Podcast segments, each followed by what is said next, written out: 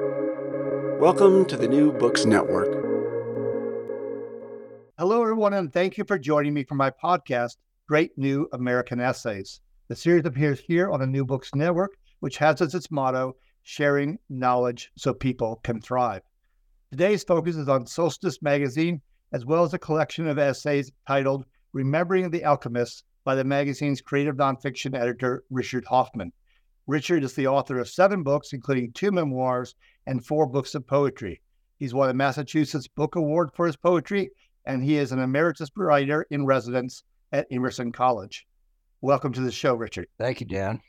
Absolutely. Thank you for being here, PJs and all. oh, you divulged my secret. I, I have, but uh, you know, the first of several, we hope. Um, so tell me a bit about Solstice Magazine. The subtitle is the slogan, a magazine of diverse voices. How would you see it positioned? What's its, its niche among the literary magazines out there? Well, I think it's been finding its way now for 16 years, and uh, and uh, and that's a good thing. I'm like, uh, you know, being being a poet and essayist. Uh, uh, improvisation is my bread and butter. I mean that that if it's if you're not improvising, if you're not out on the front edge, uh, trying to trying to see which way to go, uh, you're not doing it. You know. You're, you're, just, just, as Robert Frost said, no surprise for the writer, no surprise for the reader. Exactly, exactly. And and I think that Solstice has been out there on that edge for for 16 years now, with um, with a an awareness uh, from its beginnings that um, we as a culture are only as healthy as the uh, mix of voices that are allowed into the conversation. Um, and that uh, the longer we remain uh, separate from one another, segregated, if you will, uh, which uh, it was is for many decades the literal cause of this uh, vacuum in American culture, um, that without bringing in those voices, wherever they are, whoever they are, whoever whoever um, submits to the journal, whoever participates in uh, the community of, of Solstice, um, it that's all to the good. I mean, that is the commitment of the magazine. Uh, and, and over those 16 years, what would you say? Maybe one or two things that have most struck you as changes in that literary landscape that you want to talk about here? Um, well, I can only I, I, will only talk about the nonfiction. Uh, sure. oh yeah, no, that's what I would prefer sure. you do. Yeah. Um, but I would say that uh, we've moved, as I think the American essay has moved, from the particular uh, recounting of personal events to uh, a search for the meaning and larger context of those personal events without tur- ever turning away from the uh, the acuity of, of, of, or particularity of an experience. Uh, the essays that I have selected over 16 years that I've uh, that I've valued the most have been those that really ask hard questions and interrogate experience that don't merely recount it. Okay, uh, I, I, like that a lot, um, and I would agree with you. That's my own predilection as well um, you know, bring bring something to the party um, beyond just yourself. well, yeah, and uh, and bring and bring questions. Yeah, yeah. Um, bring your questions. That's what makes great conversation. And I keep going back to Montaigne and the idea that the essay is is conversation, and that uh, you know uh, the history of the uh, of the essay going back to Montaigne has to do with the loss of his freedom uh, who died young and who was someone he took uh, daily walks with and conversed about all manner of things.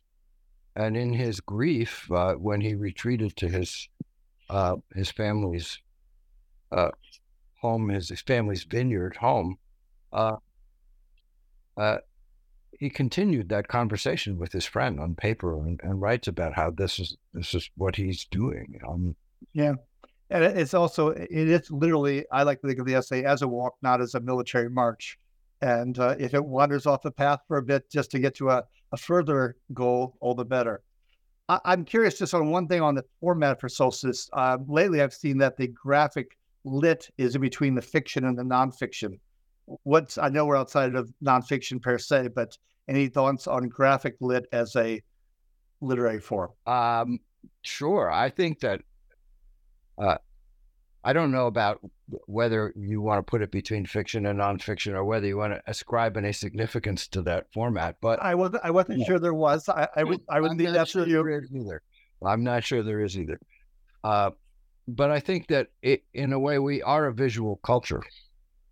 We're very, uh, uh, you know, people are getting their information visually, so they're interested in doing that. And I think it may be, um, you can look at it a couple of ways. You could be an old curmudgeon and, and, and think about, well, doesn't anybody uh, appreciate good prose anymore? And uh, or you can you can look and actually see what's happening there. What's happening there is the birth of a, I don't want to say a new form, but uh, the rebirth of a, a, form that is as old as humanity, which is the union of the image and the and the word. And yeah, so I I have a you know uh, minor in college in art history, so uh, I I have no problem with the, the visual word, and there are moments where I despair that we're in a post literate society but at other moments, I take the upside and say we're just going back to, you know, caveman and cavewoman, and uh, we've always used visuals to help us communicate. Well, not only that, I mean, they're they're, they're extremely sophisticated. You know, uh, I, I, one semester in my nonfiction class at Emerson College, I I used Alison Bechdel's work, and you know, you just start noticing details, you know, little details of something that's on a desk or something that's hanging on the wall, or uh, there's a mirror on the wall and it's reflecting something else. And I mean, the, the, that's not at all different from uh, understanding how that adjective works in this sentence or why the syntax is turned around.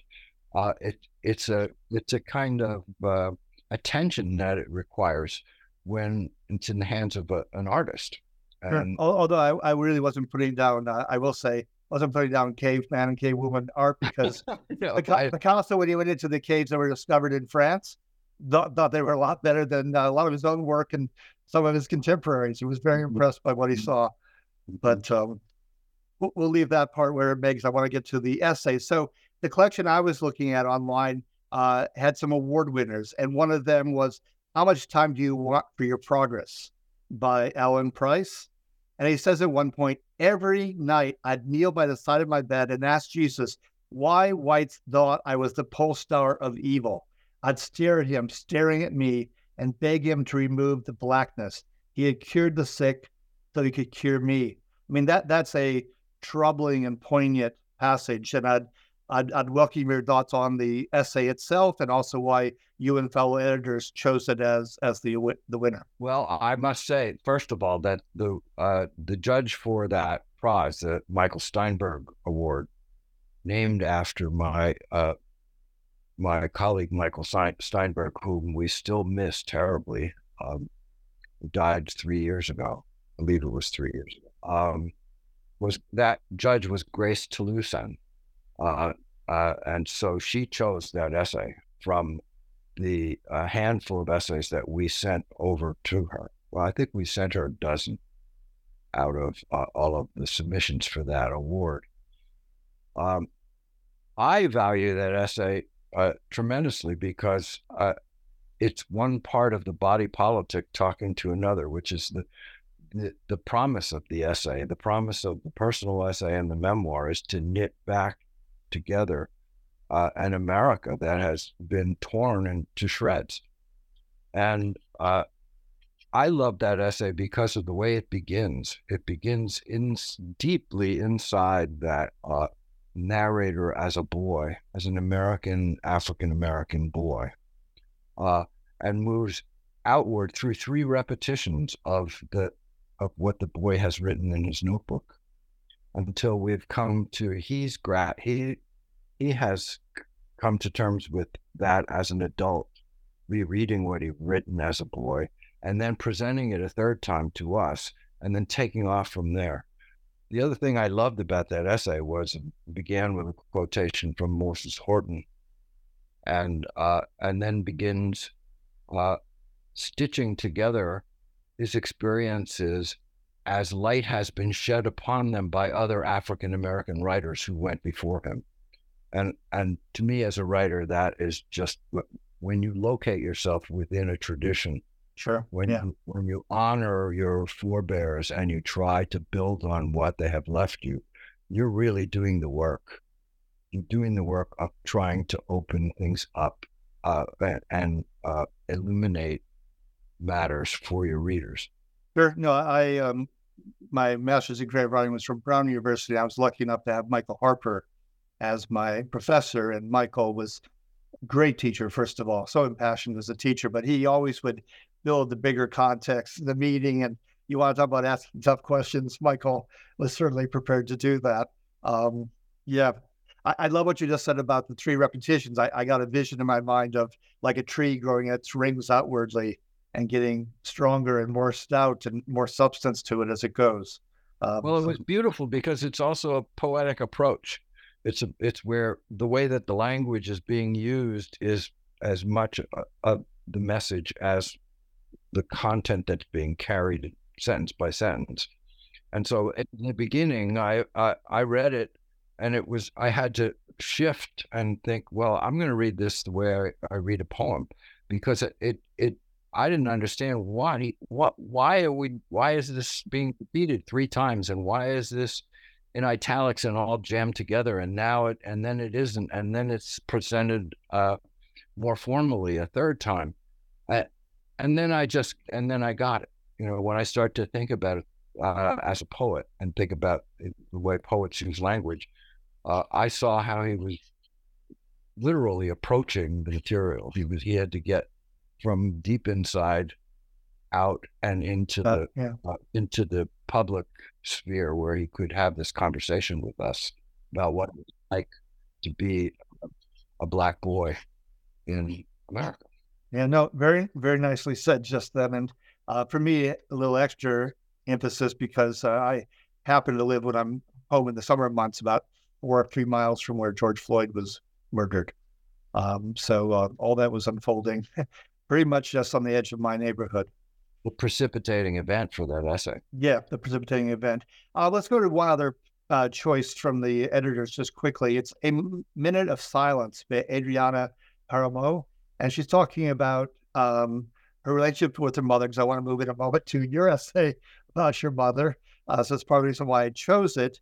And uh, in her case, it's it's uh, kind of an excruciating circumstance where their mom wants to verify her virginity, and she says at one point, "Mom owns me, defines me. I am because she is. She is my alpha and omega. If I anger her, I cease to exist for days, weeks, months." Very strong stuff. Um, especially since you've written about your mother yourself. I wonder how you responded to this essay. Well, I responded to it, I think, as a, a, a missive from the other side of the gender wall. Uh, uh, it's I have written a great deal about the trials of boyhood and in the ways that we understand gender, and uh, but I I've never read anything quite so powerful about the stresses that um, girls suffer uh, when uh, when they don't have an ally, when when people who ought to be your allies, like your parents, are aligned with uh, a, a, rigid ideological or religious or cultural framework that traps a kid in it. Yeah, the honor societies. Yeah, yeah. Writing about yeah. mother is very much the enforcer there. Uh, yes. in essay, and uh, it's not uh, it's not a sentimental essay. no, no, it's not. My, oh, my love, my wonderful mommy who did all this wonderful stuff for me. It it isn't. Uh, I mean, I think that she goes a distance to understanding um, her mother's fear-based enforcing of that. Uh, but it, there's there's not a whole lot of there's no shrugging in it. There's no shrugging and doing the easy forgiveness of, you know, ah, she did the best she could. No. Uh, but interestingly enough, she lands uh, in that final paragraph at a kind of uh, um, appreciation for the defiance that she was able to muster as an adult and to have a full uh, and rich uh, erotic and relational life. Um, and in a way, she's saying to her mother, "So there, yeah, you, you, you, your your craziness didn't defeat me." Yeah, um, I, learned to nurture myself, even if I wasn't feeling exactly. I was quite getting the nurturing. Exactly, and I think I appreciate that because it doesn't uh, uh, minimize the injury uh, or the struggle to uh, surmount the consequences of that injury, but it doesn't um, it doesn't curl up and play the victim either. And uh, and I think that that's a very important place to get to. Um, not not everybody's there. I mean, it's not. I'm not making a prescription here. You know, it's not a question of you know suck it up. I, far from it, and and nor do I take that from her essay. I think that, there was a long um, um, struggle to uh, to move past those injuries and and um, and, and to my mind, not in an undue way lash out at her. Mom. She's not getting her own uh, identity affirmed by you know putting down her mom per se. Exactly. You said, yeah, exactly. exactly. Yeah. So, so, let's let's come jump over the the gender wall as you described it, and uh, go to one of your essays uh, from Remembering the Alchemist. This one's called "The Egg," and it's about your your mom. And there's a point where you say, "I think that after a certain age, seven or so, I was no longer a child, but something else called a boy, which is a different creature entirely." And you said that, yeah, you became your father's son and not your mom's child. But now looking back, many decades later, uh, there there are you know some grief and some regrets there. Um, please please go ahead and uh, add to that if you don't mind. Well, um, I'm going to I'm to use the p word right out of the box here. Uh, we live in a patriarchy, um, and, and, boys are, are, children who are conscripted into that arrangement. Um, and there are a lot of false promises involved in that conscription. And the falsity of them might be uh, evidenced by, oh, I don't know, Arlington National Cemetery, for example, or, um, you know, uh, you, you get my drift. But, but the first injury is the separation from your mother. Um, and uh, at least in my case, and and I, this was, you know, in my conversations with other men, there seems to be a kind of um, uh, nodding acquaintance, at least, with this business of of being suddenly a boy, and not and with expectations to become a man, and a prescription about what that means, as opposed to just getting older and becoming more yourself every day. Um, and uh, it it was the abandonment of my mother's expectations and influence on me that was in some ways uh, particular to my family because my two brothers were ill with muscular dystrophy and required a great deal of care. So uh, my uh, my mother's time was taken up a lot with caring for them. Uh, but it was also congruent with the larger, um, with some larger forces in the culture that were uh, pulling me away from her. And the, the real, uh, the tragic dimension of that was born in on me when she died young. And I realized uh, I had lost her a long time ago and I didn't have this, uh, uh, this connection or familiarity with her. And there were things that were that I had bought into, which in fact estranged me from her uh, further. Um, no, I, I, have actually been making some road trips with my mom in the last couple of years because I, I don't want to have a point of grief that I didn't do as much as I could to have the connection there. And I think in my dad's case, because he was condescending and he condescended to both my mom and to me, I became an honorary female, I think, in my household in some fashion, and therefore also a feminist because I objected to uh, the condescension. Um, but uh, I, I, find very very significant what you're saying. I think there's a lot of push in society uh, to to make that separation and go a a young man's route, whatever that means, which is often a lot of empty promises. Mm-hmm. Yeah, I I would say that I'm uh, I'm the, the longer I reflect on her life and on her character, uh, the more I appreciate her strength, incredible strength uh, at, in the face. And, and also, and also her wit, actually, because based on what you um, yeah, covered in the essay. Yeah, yeah, her liveliness and her resilience and all of that. Um, and then the shadow of that is that I feel once again the grief at having missed that. Now, I'm not of not being able to appreciate it while she was with us. Um, and uh, you know that I, I can't change that, but I can I can honor it by writing about it. Sure, and, and you and you did. Yes.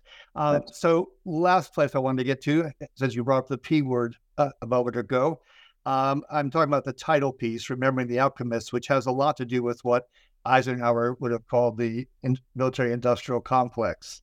Um, but uh, you say there's some very strong and I think on target things here. Uh, you say we are a nation always at war.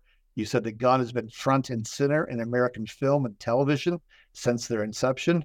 Um, you know, I think those are spot on comments. Uh, in the time we have left, I, I want to give you a chance to seize the microphone and, and say what you might on, on this notion, this topic. I guess the, the simplest way to put it is that uh, um, weapons used to be made in order to fight wars. And since the beginning of the 20th century, uh, just post industrial revolution, uh, at least since the First World War, uh, wars have been made in order to manufacture weapons and make uh, unimaginable fortunes, which began with uh, Zachariah Basilios Zakharov, or ZZ, a figure who not many people know about and was very careful to hide most of his dealings, but was the founder of British Petroleum and uh, became was knighted by uh, the the British government by the Queen um, and was a player in the First World War and, and again in the Second as an arms dealer who could simply uh, do what he learned to do as a boy when he was working for the fire department in Istanbul as an arsonist.